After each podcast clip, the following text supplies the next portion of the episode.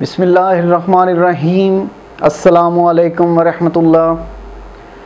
روحانی رہنمائی اور روحانی علاج کے سلسلے کا پروگرام لے کے آپ سب کی خدمت میں حاضر ہوں۔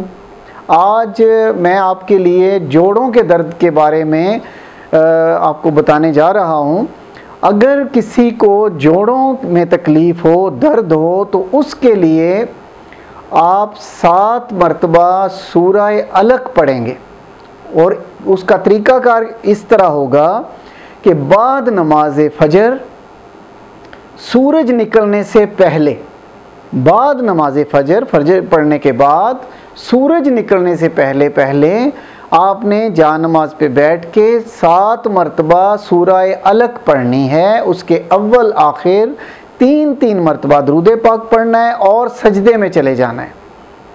سجدے میں جا کے آپ نے سات مرتبہ حسبی اللہ و نعم الوکیل، نعم المولا و نعم النصیر، یہ سات مرتبہ پڑھنا ہے، اور پھر سجدے سے اٹھ جانا ہے۔